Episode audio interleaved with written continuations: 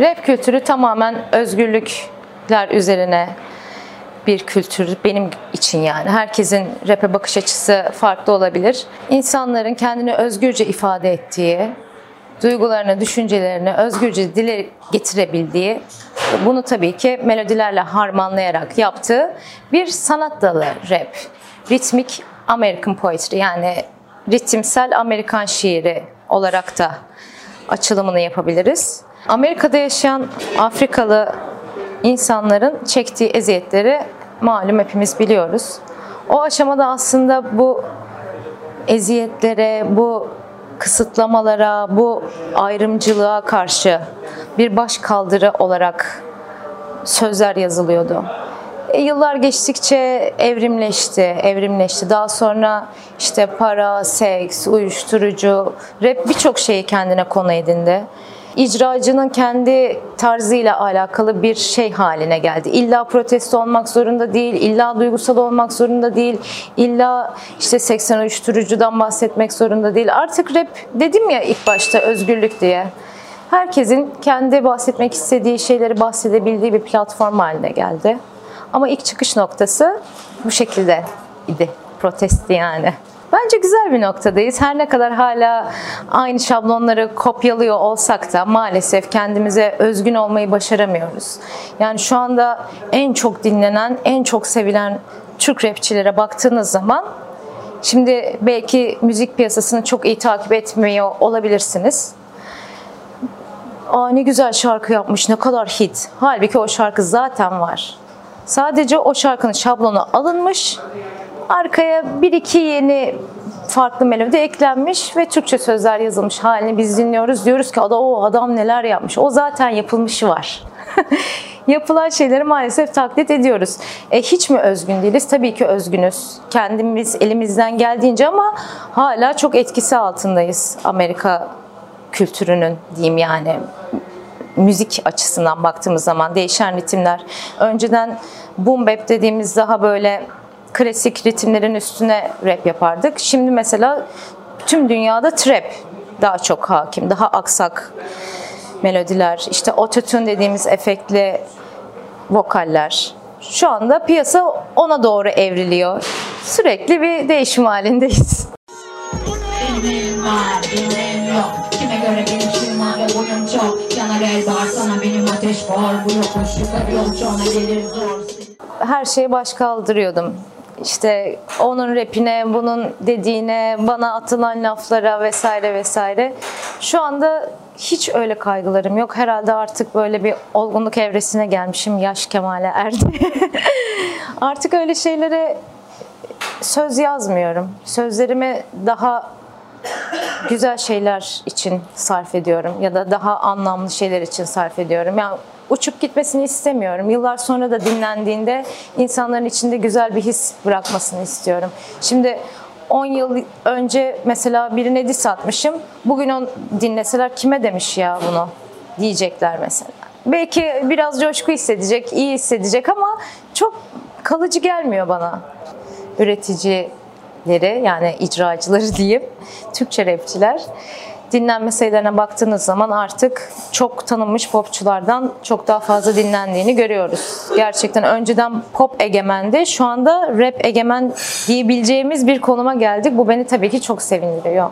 İlk başlatanlarız Türkiye'de rap müziği. İlk icra edenlerdeniz Ed Kartel'den sonra.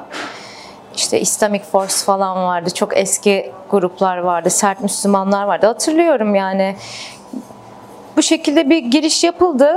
Fakat hani biz de devam ettirdik. Fakat insanların tepkisi ne diyor bunlar şeklinde oldu. Çok hızlı bir şeyler söylüyorlar. Dediklerinizi anlamıyoruz şeklinde oldu. Şu anda insanların kulağı da alıştı.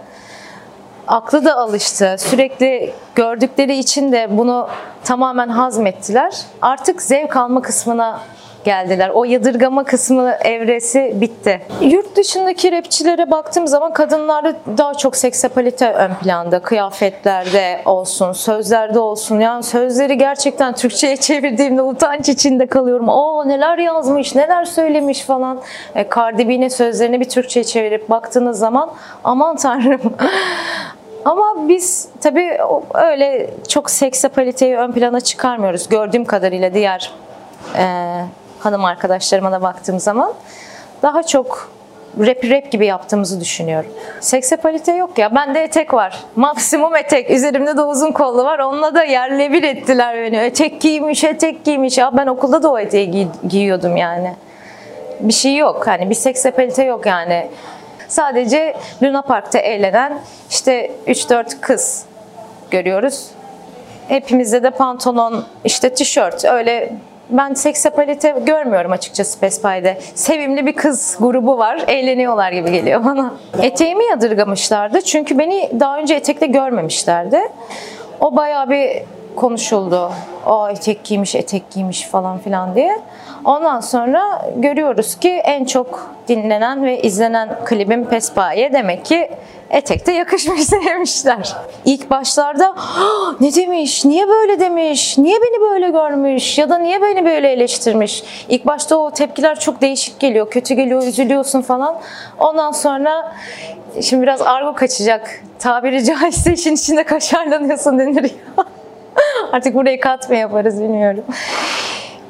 Alışıyorsun yani. Artık o kadar fazla böyle kötü hissettirmiyor size. Böyle anlamsız saçma sapan ya sen hiçbir şey değilsin, rapi bırak, sen hala intihar etmedin mi, bilmem ne. Böyle şeyler geldiği zaman sadece gülüyorsunuz. Yani bunları zaten bir eleştiri olarak da almıyorsunuz. Sadece size baltalayan, aşağı çeken ve algı oluşturmaya çalışan insanlar konuşuyor konuşsunlar. Herkes özgür konuşmakta diye düşünüyorsunuz. O zaman e, Twitter'dan mesela insanlara cevap verdiğim bir dönem oldu. 2011 yılı falandı. Daha sonra bunun bir yere gitmeyeceğini anladım. Şimdi çok nadirdir. Genelde hani Instagram üzerinden soru cevap şeklinde diyaloğa geçiyorum. Sorularına cevaplıyorum dinleyicilerimin. Öyle çok şeylere girmiyorum. Tepkilere cevap vermek konusunda yani çıldırmazsam. Bir kere çıldırdım. Bir kere çok büyük çıldırdım. Sabah kalktığımda ana haber bültenleri beni arıyordu. Ben o kadar da hani izlendiğimin, takip edildiğimin farkında değildim yani. Bu kadar mı önemliydi benim dediklerim? Demek ki önemliymiş. Yani çıldırdığımız da oluyor bazen. Güzel de oluyor. O da güzeldi yani. Hani böyle de bir yanım var. Görün. Sonuçta koskocaman bir guru bir algı politikası oluşturuyor ve sizi tükaka ilan ediyor. E, sizi çok iyi tanımayan insanlar da oradan insanların tepkilerini okuyor. Ya demek ki bu kötü bir insan ya da bu başarısız bir insan diye sizi yaftalıyor. Ve bu algıyı eritmek, eritmek için yani ne yapabilirsiniz ki? İnsanlar böyle bir algı yaratmış. Bana yıllarca aynı şeyle geldiler. İki rapçinin arasını bozan kadın. Hiç alakam yok, tanımıyorum bile. Mesela biri bunu böyle bir çıkardı. Yıllardır gidiyor. 20 yıldır oldu mesela hala bu geliyor. Artık gördüğüm zaman hala ama hani hiç mi araştırmadın? Biraz insanların da ne yapması lazım? Araştırması lazım. Bir insan için bu kadar bir şeyler söyleniyorsa Allah Allah bu insanda bu kadar kötü ya da bu kadar affedersiniz aptal ya da salaksa niye 20 yıldır piyasada var? Niye çok bu kadar çok seveni de var? Ya bu kadar kötüyse bu insanlar da sevmesin. Demek ki biz bir algının peşinden gidiyoruz. Bir araştıralım bakalım neymiş? Bu kız ne diyormuş? Niçin bu tepkileri alıyormuş? Biraz insanların kulaktan dolma hareket etmeleriyle alakalı. İnsanlar sizi kendinden biri gibi görüyor, ablası gibi görüyor, annesi gibi görüyor, en yakın arkadaşı gibi görüyor ya da ne bileyim hayalinde tek konuşmak, tek görüşmek istediğim insan sensin olarak geliyorlar. E, sevilmek de çok güzel. E tabi herkesin sevgisini kazanmak da mümkün değil yani. Benim gözlemlediğim kadarıyla e, mesela bir grup oluyorlar. İşte bir arkadaş grubu olarak biz onları 10 kişi bunlar aynı grup diye tanıyoruz. E şimdi insan kendi kardeşiyle bile evde çatıştığı için o 10 kişilik bir de rapçi olduğunu düşünürseniz çok daha çatışmaya müsait bir ortam. Diyorum ki kesin tartışacaklar. Kesin fikir ayrılıkları olacak ve cehalet de var birçoğunda. Yani hepsinde demiyorum. Çok değerli insanlar da var aralarında ama çok cahil bir kesim de var rap icra eden. Mutlaka kapışacaklar ve kapışıyorlar. Bunu da zaten görüyoruz. Gözümüzün önünde yaşanıyor. Hani telefonumu bilmiyorlar ama sosyal ağlarımdan yazıyorlar. Aa diyorum bana yazmış. Diyorum ki mesela etik değil bana yazma sen diyorum. Çünkü sen benim düşmanımın kankasısın. Etik gelmiyor bana mesela. O kadar da yakınlaşmayalım. Mesela benimle görüşmek istiyor. Etik değil diyorum. Ne yapacaksın? Benimle konuşacaksın sonra gidip düşmanıma mı anlatacaksın? Böyle dedi, şöyle dedi. Bana etik gelmiyor. Evime girecek insanı da seçerim. Dostluklarımı da seçerim. Öyle yani. Herkese çok samimi olmayı sevmiyorum ama aslında dostluk kurmayı, insanları sevmeyi çok seviyorum. Çok seveceğim bir insanım.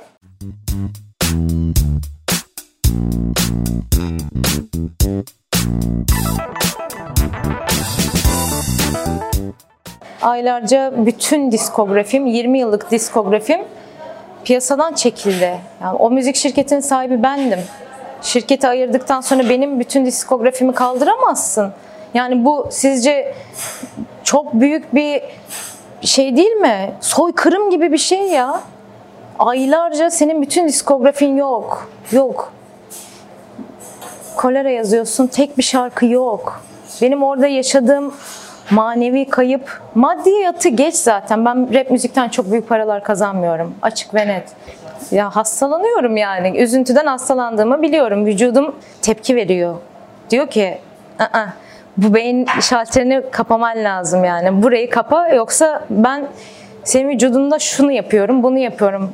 Yani beynini dinginleştirmen gerekiyor. Yani zor. Yani bunu sadece rap üreticisi için ya da kendim için söylemiyorum. Tanınmış bir kişi olmak, kaldı ki ben çok tanınmış insanların yanında gerçekten çok az tanınmış bir insanım. Tanınmış bir kişi olmak gerçekten büyük bir psikolojik savaş. Bunu hepimiz biliyoruz yani.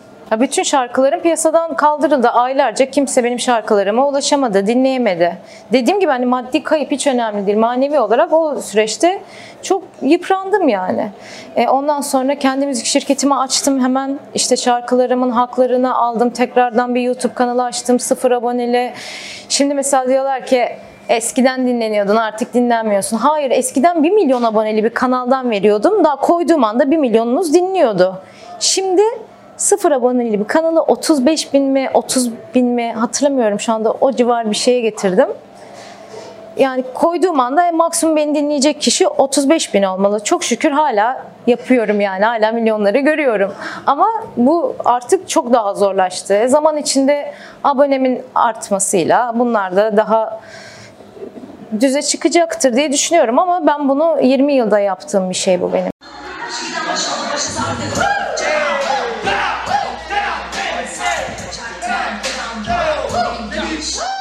İki sene falan teşhis konulamayan bir hastalığa yakalandım. Hani kötüyüm, acı çekiyorum. Doktora gidiyorum. Bütün her şeyime bakılıyor. Yani artık tüp tüp kanım kansızlık yaşayacaktım. Sürekli kanım alınıyor, her şeye bakılıyor. Yok. Bir şey yok. Yok diyorlar ya bir şey var işte. Mahvoluyorum. Yani yaşayamıyorum. Acıdan ölüyorum. En sonunda bir çok sağ olsun yani iyi ki var. Gerçekten ülkemizde çok güzel doktorlar var. Çok önemli bir profesör hastalığımı teşhisini koydu. Ve tamamen aslında strese bağlı beyin iflası gibi bir şey yani. Artık beyin baş edemediği zaman saçma sapan sinyaller veriyor. Vücudunda olmayan acılar çıkıyor. Aslında orada bir şey yok. Beyin oraya sinyal yolluyor. Sen orada bir şey oluyormuş gibi acı çekiyorsun. Elektrikler çarpıyor falan. Zor yani. Diğer kısmına hiç girmeyeyim. Çok böyle şey yapmak istemiyorum. Mesela dalga geçiyorlar. Omurgalarımda 3 tane kırık var. Disklerim falan kayık Hani fıtıkları saymıyorum diyorum. Artık fıtıklar çok basit gelmeye başladı. E, diyorlar ki klipte kocaman silah taşımışsın. Belin kırık değil miydi? Yalan söylüyorsun falan. Hayır. Omurgalarımın üçü kırık. Ve kırık omurgayla yaşayabiliyorsunuz ya arkadaşlar yani. Çok ağır bir silah da kaldırabiliyorsunuz. Akşamına çok acı çekiyorsunuz. Bir şeyler oluyor. Ama kırık omurga yürümeye de mani değil. Yaşıyorsunuz yani. Ama bunların hiçbiri benim müzik üretmeme, hayata sıkı sıkı tutunmama engel değil yani. Nefes aldıkça mecburuz, yaşamak zorundayız. Yani ben her insanın beyninin en büyük güç olduğuna inanıyorum. Yani her şey beyinde bitiyor. Kendini neye odaklarsan, ne kadar güçlü olduğuna inanırsan her şeyi çözebilirsin. Yani ilaca ihtiyaç olan durumlar var elbet. Çünkü başa çıkamayabiliyorsun ama ben baş ettim. Ben başa çıktım. Elim mecbur. Buna mecburum. Bitmemek için, yok olmamak için sevdiğim şeyi yapıyorum ve bunu insanlarla paylaşmaya devam etmek zorundayım. Ben rapten çok para kazanmıyorum. Yani benim kazandığım parayla evi geçindiremezsin. Valla ölürsün yani. Öyle eğer konsere çıkmazsan. Yani o kadar net söyleyeyim yani. Konserleri sarmazsak asgari ücretten biraz fazla kazanıyorum. Bu arada çok büyük spamlara da maruz kalıyorsun. Yani bir yandan seni bitirmeye çalışan bir güruh da var orada yani. Bittiğine seni inandırmaya çalışan diyelim. Hani sen göreceksin, aa gidiyorlar, artık beni sevmiyorlar, artık ben bitiyorum. Seni buna inandırmaya çalışıyorlar. Hani bir inansan belki de bırakacaksın yani yaptığın işi. Günde insanın 500, 700 böyle takipçisi düşmez. Yani 700 kişi oturup aa ben bugün Koleri'yi unfollow etmek istedim Instagram'dan demiyor yani. Tabii ki orada bir spam var. Bunların hepsi de nedense tam albümüm çıkacağı zamanlarda falan oluyor. Hadi canım. bir anda bir günde bin kişi unfollow ediyor. Ya bunlar tabii ki gerçek değil yani. Bunlara inanmadığım için de demotive olmuyorum. Ha böyle bir şeyi görmek tabii ki üzücü ama en azından benimle alakalı olmadığını bilmek beni mutlu ediyor. Ben her zaman kendi gücüme inandım. Kendimi çok sevdim. Hayatı sevmedim ama kendimi her zaman sevdim yani. Bu hayatın içinde kendimi gerçekten sevdim. Ve elimden gelenin her zaman en iyisini, en güzelini yapmaya çalıştım. Beni annem babam da el bebek gül bebek büyütmedi. Ben çok böyle iyi imkanları olan bir ailede de büyümedim. Zorluk da çektim maddi bakımdan. Yani arkadaşlarım dondurma yerken ben yiyemiyordum mesela. Üzülüyordum, aa canım çekiyordu. Ya çok küçüktüm hatırlıyorum yani. Onlar oynarken işte bir şeylere biniyorlardı, paraları vardı. Ben binemiyordum, bakıyordum yani. Ve yani bunları da gördüğüm için hani ne nedir? Her şeye hazırlıklıyım. Yani şu anda ben bir anda iflas etsem hani çok daha böyle zor şartlarda, kötü şartlarda yaşamak zorunda kalsam ben bununla baş ederim. Çok büyük sarsılmam. Çünkü biliyorum. Nasıl olduğunu biliyorum. Harekete geçebilirim. Ha hiç mi dibe vurmuyorum? Vuruyorum. Bazen diyorum ki hani gerçekten hiç artık daha fazla yaşamak istemiyorum. Hani yetti. Çok güzel şeyler de yaşadım. Yetti yani. Hani hayat buysa ben tatmin oldum. Hani gidebilirim artık. Öyle o kısımlara geliyorum ama ertesi gün uyanıyorum. Yeniden başka bir gün. Yeniden ne bileyim güzel bir şey oluyor. Bir çikolata yiyorum, mutlu oluyorum. Küçük şeylerle mutlu oluyorum.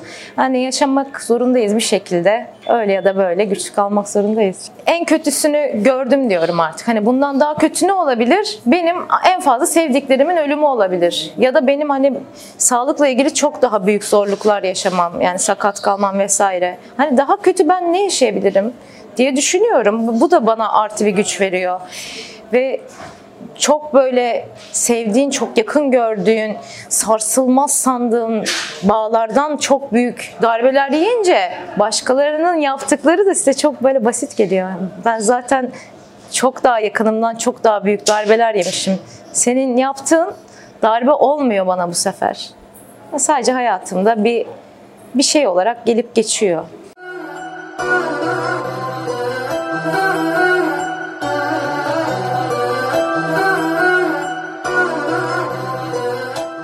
Ben kendi yaptığım şarkıları dinlemiyorum. Sadece yaptığım zaman ilk o evrede çok dinliyorum.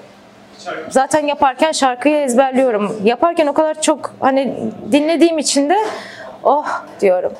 Ve o şarkı çıktığı zaman dinleyicilerim şu an şarkılarımı dinliyor diye o hafta mesela dinlerim nasıl bir his. Güzel geliyor. Bir hafta falan. Sonra bir daha hiç dinlemem.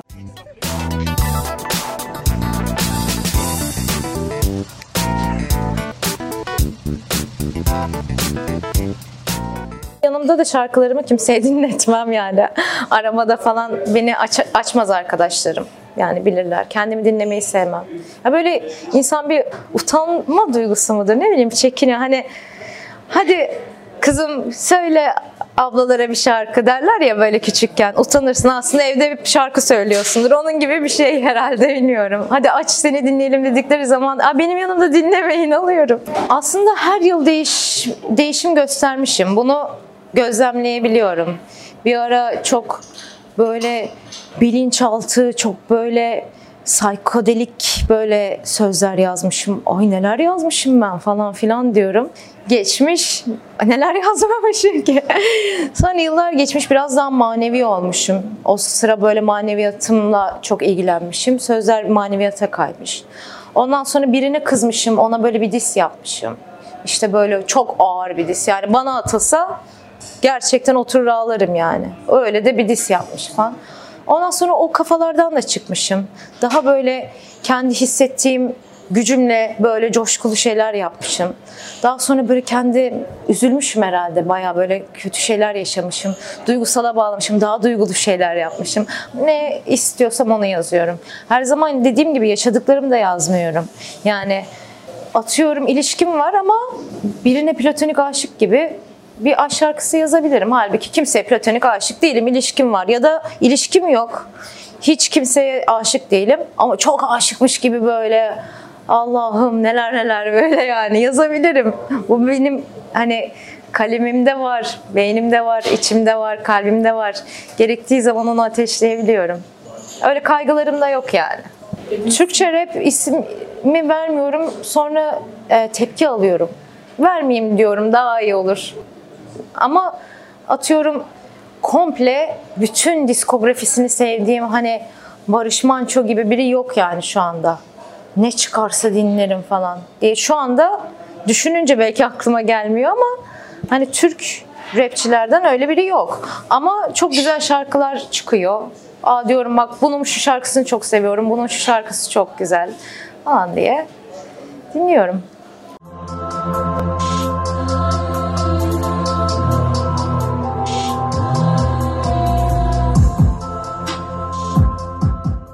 Ben kindar değilim ama hani bunu yani her zaman söylerim Burcumun da özelliği kılıç kraliçesi çabuk kesebilirim. Yani kestiğim zaman da biter yani. Eğer böyle hani net bir kesik attıysam bir daha dönüş olmaz. Yoksa kindar değilim insanlara karşı. Çünkü hepimiz hata yapabiliyoruz. Hepimiz insanız. Bazen pişmanlık da duyabiliyoruz. Hani keşke yapmasaydım. Belki pişman olmuştur. Yani aslında böyle ılımlı bir insanım ama Bazen de bilirsin ki bundan hiçbir şey olmaz ya. Bundan hiçbir şey olmaz. Mesela benim Instagram'dan şarkımı dinleyip dalga geçen çocukla yan yana oturabilirim. Benim için çok sorun değil yani. Kalkıp da bana küfür etmemiş ya. Sadece komiğine gitmiş dalga geçiyor. Beğenmemiş.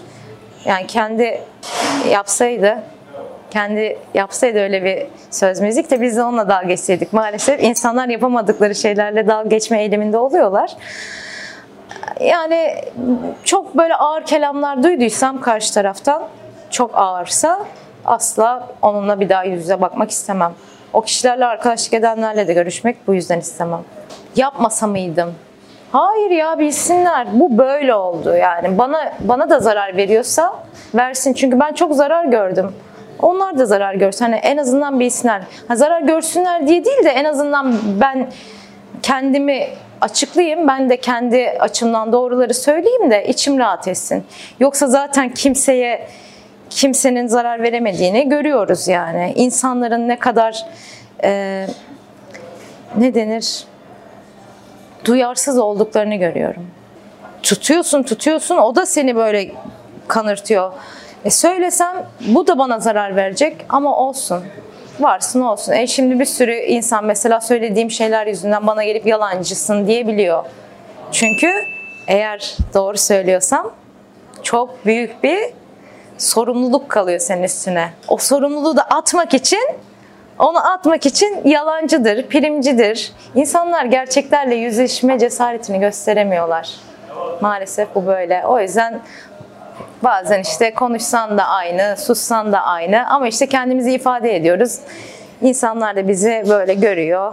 Bu şekilde ya seviyor ya sevmiyor. Bundan kaçamıyoruz.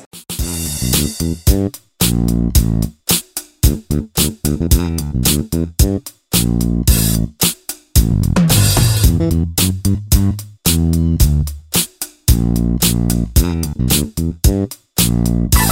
you.